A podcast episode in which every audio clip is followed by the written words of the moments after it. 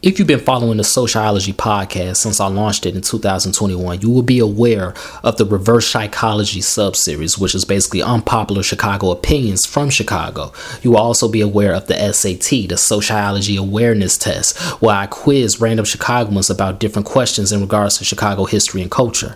Well, this Black History Month, I'm introducing the ChicaGOATS subseries.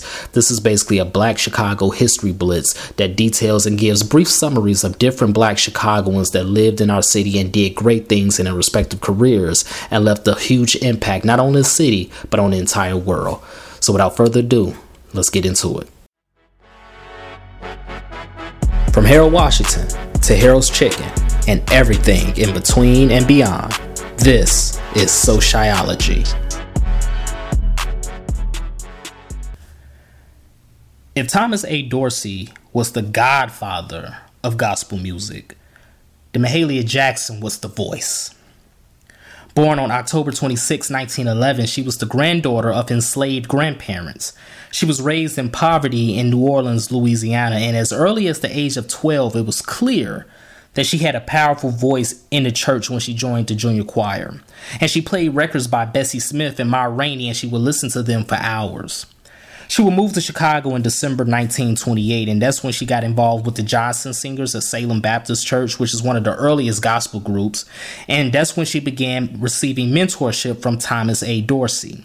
And this collaboration would last for decades and it will become iconic, even though at the moment they didn't know it yet. Her voice led to her being booked for many gigs around the city and the country, from funerals to political rallies and more but she vowed to sing gospel music exclusively and refused to cross that line into secular music genres. Mahalia Jackson would eventually sing all over this country, as I just said, but not only that, all over the world as well. And she would sell over 22 million records in her singing career. Malcolm X said, quote, she was the first Negro that made Negroes famous, end quote. Mahalia Jackson lived in the Chatham neighborhood on 83rd in Indiana, and she was heavily immersed in Chicago culture. She died in 1972 at the age of 60. She now rests at the Providence Memorial Park in Louisiana.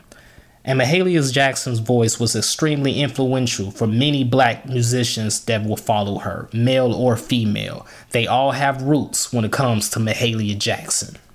If you enjoyed this podcast, I ask for two things and I will love you forever. Number one, please engage with us on social media. So, like, share, subscribe, and comment on whatever platform you're listening to it on. And number two, please make sure you pass on to a friend who will enjoy it as well.